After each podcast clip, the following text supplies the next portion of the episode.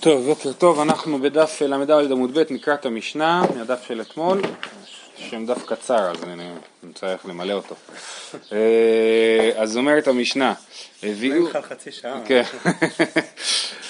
אז כמו שראינו, הכהן הגדול כבר טבל בבוקר, עשה את כל עבודות הבוקר, את התמיד ואת החביתין ואת הקטורת ואת הנרות, ועכשיו הגיע הזמן לעבודות יום כיפור. אז צריך לטבול ולהחליף בגדים. הביאו לבית הפרווה ובקודש הייתה, פרסו סדין של בוץ בינו לבין העם, קידש ידיו ורגליו, ופשט, רבי מאיר אומר, פשט, קידש ידיו ורגליו. אז כן, אז זה המחלוקת שכבר למדנו, האם קידוש ידיים ורגליים הוא לפני שפושטים את הבגדים או אחרי שפושטים את הבגדים. ירד וטבל, עלה ונסתפג, להסתפק זה להתנגב, הביאו לו בגדי לבן, לבש וקידש ידיו ורגליו. בשחר היה לובש פילוסין של 12 מנה, בין 4 אינדויים של 800 זוז. דיבר רבי מאיר, וחכמים אומרים בשחר היה לובש של 18 מנה ובין 4 של 12 מנה. הכל 30 מנה, אלו משל ציבור. ואם רצה להוסיף, מוסיף משלו. כן, אז הוא לובש בבוקר בגדים יותר יקרים מאשר בערב, על זה יש הסכמה בין תנא קמא לבין רבי מאיר לחכמים. המחלוקת היא באמת בסכומים, מה הסכומים ומה הסכום המינימלי, כן? כי המינימום הוא 30 מנה, נכון? סך הכל 30 מנה לפי חכמים, לפי רבי מאיר המינימום הוא 20 מנה, כי זה 12 מנה ועוד 800 זוז, מנה זה 100 זוז, אז זה, אצל רבי מאיר זה מסתכם ל-20 ואצל חכמים זה מסתכם ל-30. ואם רצה להוסיף, מוסיף משלו, אם הוא רוצה שזה יהיה יותר יפה, אז הוא יכול להוסיף, להשקיע משלו וזה יהיה יותר יפה. מה זה בית הפרווה? מהי פרווה? אמר רב יוסף, פרווה המגושה. רש"י אומר, מחשף אחד בנאה ושמו פרווה. היה מחשף שקראו לו פרווה והוא בנה את בית הפרווה. זה הסבר אחד. הסבר נוסף שמופיע בתוספות, פרווה המגושה, פירש בערוך, כן, אז התוספות מביאים מהערוך, וזה לשונו. יש מן החכמים שאומרים, כי מה הקטע שהוא מחשף? לפי רש"י אין שום עניין בזה שהוא מחשף, היה יכול להיות סתם איש עשיר ששמו פרווה. אבל מה התוספות אומרים? יש מן החכמים שאומרים, כי חפר מחילה תחת הקרקע בקודש, עד שיראה עבודת כהן גדול. הוא היה מחשף, הוא רצה לדעת מה באמת קורה שם בתוך הזה, הוא עכשיו שילמד את הכישוף הכי חזק.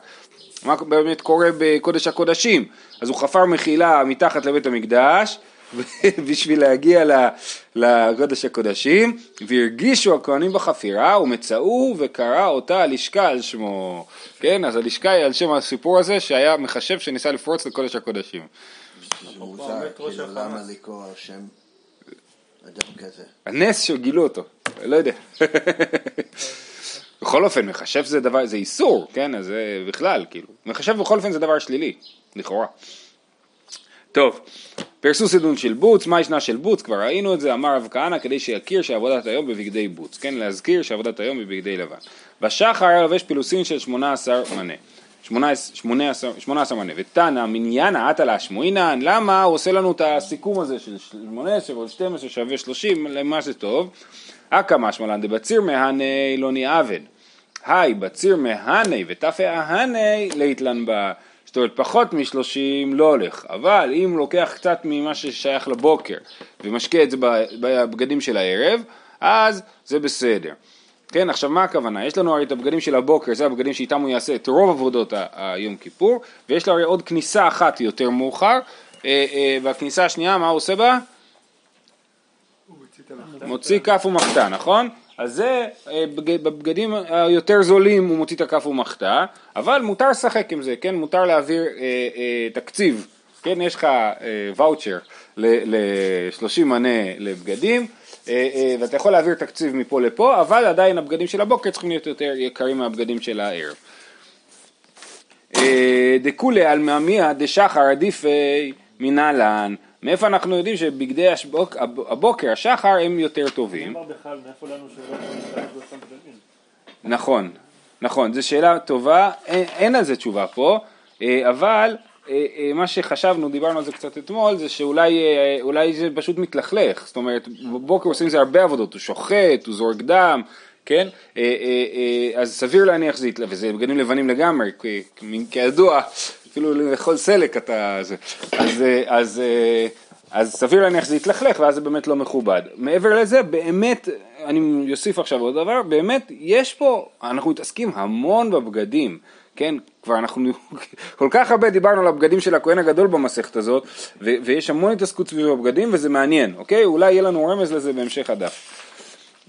אמר אבונה ברדר אב אילאי, אמר קרא, בד בד בד בד מובחר בבד. אז יש פסוק בפרשה של יום כיפור, של עבודת היום כיפורים. שנייה, אני אקריא לכם את הפסוק. אבנת בד קודש יובש, ומכסי בד יהיו אב. בשרו, באבנת בד יחגור, ומצנף את בד יצנוף, בגדי קודש שם ואחת ומים בשרו ולבשם. זה בבוקר, זה ההחלפה הראשונה כאילו, מבגדי זהב לבגדי לבן, אז כתוב בפסוק 4 פעמים בד, כן? כתונת בד קודש, מכנסי בד, אבנת בד, מצנפת בד. אז למה כתוב 4 פעמים בד? לומדים מזה מובחר בבד.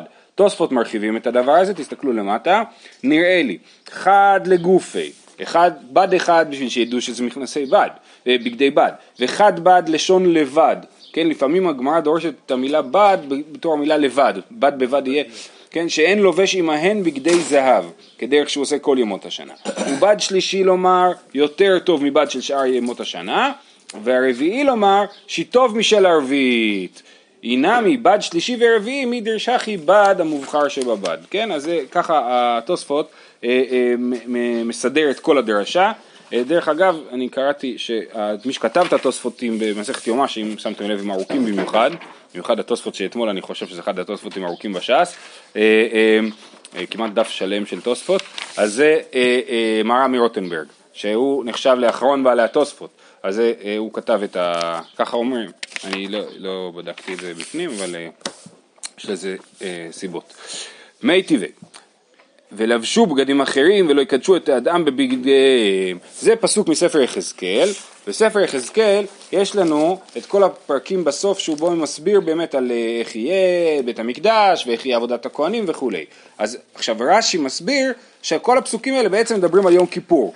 אני אקרא לכם, והיה בבואם אל שערי החצר הפנימית, בגדי פשתים ילבשו, ולא היה עליהם צמר בשרתם בשערי החצר הפנימית וביתה. אז אומר רש"י, מכאן מוכח שמדובר על יום כיפור, כי בשאר השנה הכהן הולך עם צמר, המעילו של צמר, בחושן, באפוד יש צמר. נכון, אבל כאילו זה כולל אפילו את הכהן הגדול. ובמיוחד למאן דאמר, אבנתו של כהן גדול זה, אז גם הכהן אידיוט כל השנה הולך עם צמר באבנת. בערי פשתים וכל אופן, ממשיך, ובצאתם אל החצר החיצונה, אל החצר החיצונה אל העם, יפשטו את בגדיהם אשר הם משרתים בם, והניחו אותם, וזה גם הזכיר לנו את הלשון של יום כיפור, וניחם שם, והניחו אותם, ובלשכות הקודש, ולבשו בגדים אחרים, ולא יקדשו את העם בבגדיהם. אז מה זה לבשו בגדים אחרים? אז זה הפסוק שאנחנו דורשים פה, אבל אחרי שרש"י הסביר שמדובר על יום כיפור, ולבשו בגדים אחרים ולא יקדשו את העם בבגדיהם, מה אליו אחרים? חשובים הם? אם זה לא חשוב יותר, אז למה לכתוב בגדים אחרים בכלל? אומרת הגמרא, לא, אחרים פחותים מהם. רש"י מסביר, פחותים מהם, לפי שהעבודה הראשונה חשובה ומקפרת, וזו אינה אלא לפנות את המקום, שאין כבוד שיהיו מונחים שם. לפיכך שינה הכתוב בבגדים לפחות, בבגדים לפחות. כן, אז צריך להוריד את הרמה של הבגדים, ואז הקושייה, לא קושייה, להפך היא גם כן מוכיחה את הדבר הזה, שמורידים את הרמה מהבוקר לערב. תעני רב יהודה בר יהודה רב הונא בר יהודה ואמר לה רב שמואל בר יהודה, אחר שקלטה עבודת ציבור, כהן שעשתה לו אמו כותונת, לובשה ועובד בעבודת יחיד, ובלבד שהיא מסרנה לציבור. עכשיו, מה זה עבודת ציבור ומה זה עבודת יחיד? אז בואו נראה את רש"י.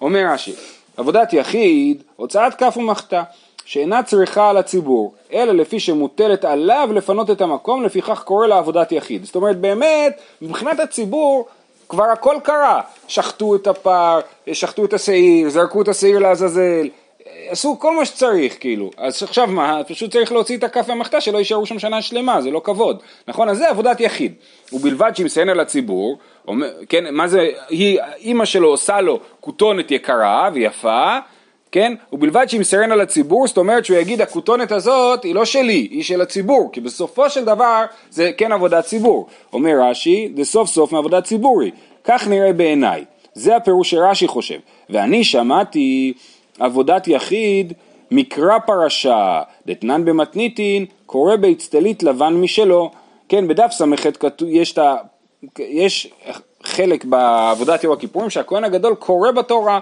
כן? אז הוא קורא בתורה, וכתוב שם שהוא קורא בהצטלית לבן משלו, במפורש שזה בגד שלו. אומר רש"י, לא נראה לי ההגיוני ההסבר הזה, שפה מדובר על הדבר הזה, כי קשה לי בגבה, דלא תננה אתם בלבד שימסרנה לציבור. הכותונת שהוא לבש כשהוא קורא בתורה יכולה להיות באמת שלו, לא צריך למסור אותה לציבור. בניגוד לכותונת פה שכתוב שצריך למסור לציבור, לכן רש"י מעמיד את זה בכותונת של הוצאת כף ומחתה. מה החידוש שיש אפשרות שזה יהיה פרטי? לא. כדי למסור לציבור? המסור לציבור זה אומר שזה לא יכול להיות פרטי. אבל זה פרטי. זה פרטי שנמסר לציבור, עכשיו זה שייך לציבור. אני אומר, מה החידוש? כן, החידוש הוא שהיית חושב שאנחנו חוששים שלא ימסור את זה יפה יפה. הנה, זה, סליחה, זה כתוב פה בגמרא. פשיטה, הנה. פשיטה, מהו דתימה, ניחו שמא לא ימסרנה יפה יפה, כן? יש לנו חשש שמא לא ימסרנה יפה יפה, אז יש פה חידוש שמותר להשתמש, שהוא לא באמת, הרי מדובר פה על כתונת מאוד מאוד יקרה, כפי שתכף נראה, ואיך יכול להיות, ויהיה לה כהן גדול, קשה להגיד, טוב, זה לא שלי, זה של בית המקדש, אז לא חוששים לדבר הזה. וגם זה הניחם שם? לכאורה, כן. אם מדובר על משהו קרה בו בתורה, אז אולי לא. אבל אם מדובר כמו שרש"י אומר על מה שהוא עשה בעבודה, זה גם שייך לביניכם שם, כן. אמרו עליו על רבי ישמעאל בן פאבי, שעשתה לו עמו כותונת של 100 מנה, ולובשה ועובד בה עבודת יחיד ומסרה לציבור. אמרו עליו על רבי אלעזר בן חרסום, שעשתה לו עמו כותונת מ2 ריבוא, ולא הניחו אחיו הכהנים ללובשה, מפני שנראה כערום. אז תכף נגיע לזה, אבל באמת אני חושב, החישוב שאני עשיתי הפער, מה הפער בין הכותנות, אני חשבתי שזה פשוט פי 2. כי 100 מנה זה 10,000 זוז, כן? וה2 ריבוא זה 20,000 זוז. כמה זה בכסף? וואלה, אני לא יודע. אני גם לא יודע, גם תמיד שאומרים זוז, יכול להיות 2 אפשרויות, כאילו מה הכוונה, איזה זוז זה, כמו שנדמה לי. לא יודע. כאילו זה בגדי בוטיק. זה כסף, תחשוב. בוטיק מפריז. אם אנחנו אומרים שכתובת בתולה 200 זוז, וזה 20,000 זוז, זה יקר מאוד מאוד. זה יותר ממשכורת שנתית ממוצעת או משהו, כן? הרבה יותר ממשכורת שנתית ממוצעת. ולא הניחו אחיו הכהנים ללובשה, מפני שנראה כערום. איך זה יכול להיות? אומרת הגמרא, מי מתחזי ואמר חותן כפול 6, הכותונת, כל חוט עשוי מ6 סיבים, אז זה דבר גס כאילו, זה כבד, איך זה יכול להיות שזה שקוף? אמר אביי, כחמר במזגה, אומר רש"י, שזה כמו יין בבקבוק שקוף, כי יין הנראה מחוץ לכלי זכוכית, אף על פי שהזכוכית עבה, כך היה פשטן מוצהב ונראה בשרו מתוכה. זה רש"י אומר, זה היה פשטן כל כך איכותי שהוא היה שקוף, כן? אני חשבתי אולי הכוונה כחמה במזגה, אולי לא הכוונה באמת לבקבוק שקוף, אלא למשהו שאתה יכול לראות כמו נגיד בקבוקים שלנו, של יין שלנו שהם כהים, שאתה מסתכל, ואם אתה מסתכל מול השמש, אתה יכול לראות עד איפה היין מגיע, אז אולי כאילו קווי המתאר של הגוף שלו היו נראים דרך הכותונת, ולא ממש שקוף. בכל אופן זה מאוד הזכיר לי את בגדי המלך החדשים. זה היה בגדים כל כך יקרים ואיכותיים, שהם היו שקופים. ממש בגדי המלך החדשים, נכון? ולא יורשו לו ללכת עם זה, הם אמרו, המלך הוא ערום. זה גם מוזר, בגלל שהאמא יותר רגישה לצניעות מהכהנים. נכון, אבל אולי העניין של האופנה היה לה מאוד חשוב. לא יודע, זה יכול להיות. זה היה גם נורא סביר, כי ככל שבגדים זה יותר איכותי, כאילו צריך להעבד אותו יותר. כן, הוא היה מעובד היטב, זה נכון, כן. אבל בכל אופן, כן. טוב מדי, כן. תנו רבנן, אני ועשיר ורשע באין לדין. אז כיוון שהזכרנו את רבי אלעזר בן חרסום, שהיה מאוד מאוד עשיר, אז אנחנו אומרים את הדבר הבא. אני ועשיר ורשע באין לדין, לעני אומרים לו, מפני מה לא עסקת בתורה. אז כן, אז פה אנחנו רואים על 3 טיפוסים שבאים לדין, ועל כל אחד מהם אומרים לו, תסתכל, אתה היית יכול לעסוק בתורה ולא עסקת. אז אני אומרים לו, אם אומר אני הייתי טרוד, אני הייתי וטרוד עם זונותיי, אמרו לו, כלום, אני היית יותר מהלל. אמרו עליו על הלל הזקן, שבכל יום, זה כועסו חכמנו מפורסם, שבכל יום ויום היה עושה, הוא מסתכר בטרפיק, טרפיק זה 0.5 דינר, חציו היה נותן לשומר בית המדרש, וחציו לפרנסתו, לפרנסת אנשי ביתו. פעם אחת לא מצא להסתכר, ולא הניחו שומר בית המדרש להיכנס, עלה ונתלה וישב על פי ערובה, כדי שישמע דברי אלוהים חיים מפי שמעיה ואבטליון. אמרו אותו היום, ערב שבת היה, ותקופת טבת הייתה, וירד עליו שלג מן השמיים. כשעלה עמוד השחר, אמר לו שמעיה לאבטליון, אבטליון אחי, בכל יום הבית מאיר והיום אפל, שם היום המעוננו, והציצו עיניהם וראו דמות... כן, אולי, לא, זה היה כבר בבוקר אחרי, נכון? וראו דמות אדם בערובה, עלו ומצאו עליו רום 300 שלג, זה היה שלג כבד באותה שנה, פרקו והרחיצו ושיחו והושיבו כנגד המדורה, בשבס, אמרו ראוי זה לחלל עליו את השבת, כנראה שזה היה בשבת, כן, כתוב שזה היה ערב שבת היה, נכון, אז זה ראוי לחלל עליו את השבת. הכניסה לבית מדרש הייתה עולה כסף? כן, כן, אז זה באמת שאלה מעניינת, מאיפה זה בא? אז אנחנו מכירים עוד מקום כזה שיש שומר בכניסה לבית המדרש, בסיפור על רבן גמליאל שהיה נשיא, והיה מציב שומרים בכניסה לבית המדרש. אז זה סוג של סינון, זה עולה כסף בשביל שמי שאין לו כסף לא ייכנס גם, כן? ועוד, עכשיו חוץ מזה גם, איך התפרנסו שמעיה ואבטליון, אז אולי זה גם, אני לא יודע, אולי זה חלק מהעניין. זה אותו מצב עם ישיבות תיכוניות היום, כן. מי שלא יכול לשלם, הוא לא יכול ללכת. יש עליית הנוער, יש... הוא יסבך אחרי זה, מה אתה עושה? כן. אבל אני לא מבין מה פתאום משווים כל אדם להלל. הלל מסר את נפשו. נכון. אז כל אחד מחויב להיות כמו הלל? אני לא חושב, אבל אני כן חושב שלהגיד אני הייתי זה לא תירוץ. אתה לא אמור להגיע להיות תמיד חכם כמו הלל, כנראה, כן? אבל אם אתה חושב, אני חושב יותר על החיים מאשר על אחרי המוות, כן? אם אתה אומר לעצמך, נו מה לעשות, אני נבח קשה לי, אני... אני עובד קשה, אין עצמם ללמוד תורה, אז הוא לא תסתכל, גם מי שהוא עני יכול יותר, כן? מי שעשיר, עשיר אומרים לו, פני מה לא עסק אותה בתורה, אם אומר עשיר הייתי ותרוד הייתי בן חסאי, אני, מה זאת אומרת, אני החזקתי בתי מדרש, אומרים לו, לא, עדיין אתה צריך לעסוק בתורה, אומרים לו, כלום עשיר היית יותר מרבי אלעזר, אמרו עליו על רבי אלעזר בן חרסום, שניח לו אביו 1,000 עיירות ביבשה, וכנגדן 1,000 ספינות בים, ובכל יום ויום נוטל נוד של קמח על כתפו, הוא מהלך מעיר לעיר וממדינה למדינה ללמוד תורה, כן? הוא לא היה אכפת לו מזה שהוא עשיר, היה לוקח איתו קצת קמח לאכול והולך ולומד תורה. פעם אחת מצאו עבדיו ועשו בו הנגריה. העבדים של רבי אלעזר בן חרסום, מצאו את רבי אלעזר בן חרסום ולא ידעו שזה הוא.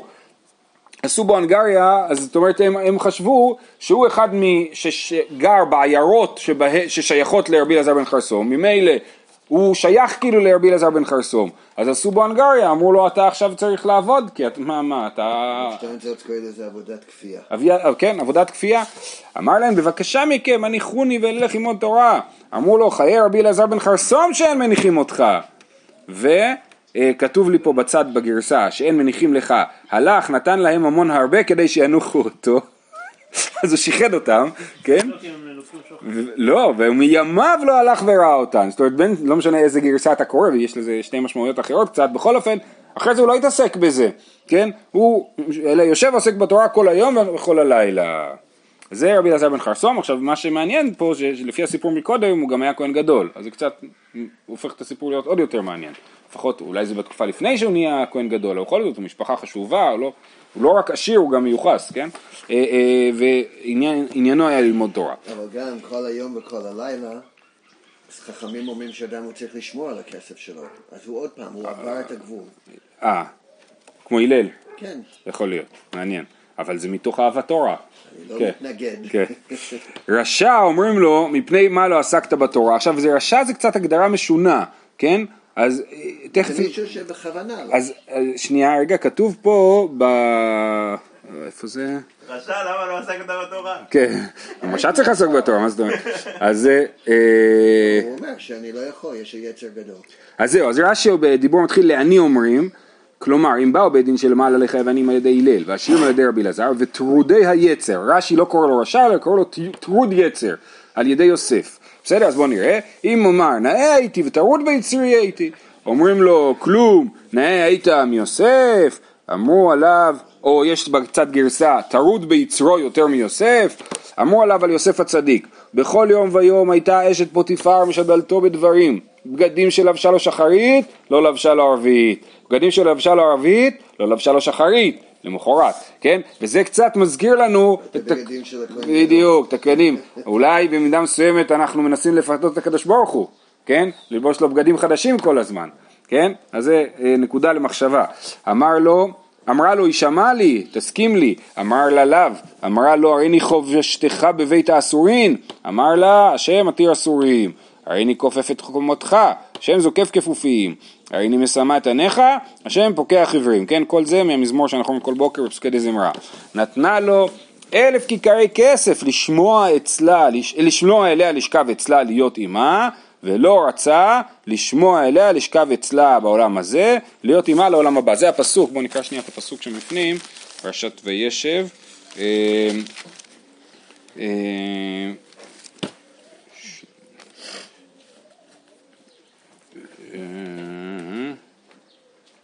רגע, איך היה ומעין לא היה, איננו גדול והיא כדברה על יוסף יום יום ולא שמע אליה לשכב אצלה להיות אימה. כן, אז זה הפסוק. אז זה לשכב אצלה בעולם הזה, להיות אימה לעולם הבא. זאת אומרת, אם הוא ישכב אצלה עכשיו, אז הוא גם יהיה איתה בעולם הבא, והוא לא רצה את הדבר הזה. נמצא הלל מחייב את העניים, רבי אלעזר בן חרסום מחייב את העשירים, יוסף מחייב את הרשעים. המאירי אומר שזה כדי להגיד שתמיד יש לאדם בחירה גמורה. כן. אי אפשר להגיד שהקשיים לוקחים ממך את הבחירה. נכון. כן, כן, זה נכון, זה דברים שניסינו להגיד. אוקיי, עכשיו בוא נקרא רק את המשנה. בא לו אצל פרעה, אז אחרי שהוא החליף את הבגדים לבגדי לבן, בא לו אצל פרעה, ופרעה היה עומד בין האולם ולמזבח, נכון? יש את המזבח החיצון בחצר, והמזבח הוא לפני הכניסה לאולם של בית המקדש, ובאמצע, שם בדיוק יושב הפר, ראשו לדרום ופניו למערב, זאת אומרת, הוא עומד שהאחוריים שלו כלפי צפון, נכון? המזבח הוא גם, תחשבו, הכבש והמזבח זה צפון דרום, כן? הכבש הוא מדרום למזבח, אז הפר עומד בין האולם ולמזבח, הגוף שלו עם האחוריים כלפי צפון והראש כלפי דרום, אבל הראש שלו מסובב מערבה לכיוון קודש הקודשים, כן? אז ראשו לדרום ופניו למערב, והכהן עומד במזרח, אז הכהן עומד מאחורי, כאילו מצד של הפר מאחורי הראש שלו, כן? הכהן עומד במזרח ופניו למערב, עם הגב, הכהן עם הגב למזבח, וסומך שתי ידיו עליו ומתוודה, וכך היה אומר, אנא השם אביתי, פשעתי, חטאתי לפניך, אני וביתי, אנא השם כפר נא לעוונות ולפשעים ולחטאים שאביתי ושפשעתי ושחטאתי לפניך, אני וביתי, ככתוב בתורת משה עבדך, כי ביום הזה יכפר עליכם מכל חטאותיכם לפני השם, תתהרו, והם עונים אחריו, אחרי שהוא אומר לפני השם, כן, שם השם, ברוך שם כבוד מלכותו לעולם ועד. אז זה אתם מכירים בטח טוב מסדר העבודה. תסתכלו שנייה בתוספות, אנא השם, הוא אומר בירושלמי יש, בראשונה אמר אנא השם, ובשנייה אנא בשם, כן, וזה גם חלק מהנוסחאות באמת ככה אומרים בסדר העבודה, אנא השם ואנא בשם, אז אתם אומרים זה תלוי בגרסאות של הבבלי והירושלמי. זהו, עד לכאן, שיהיה לכולם חג שבועות שמח.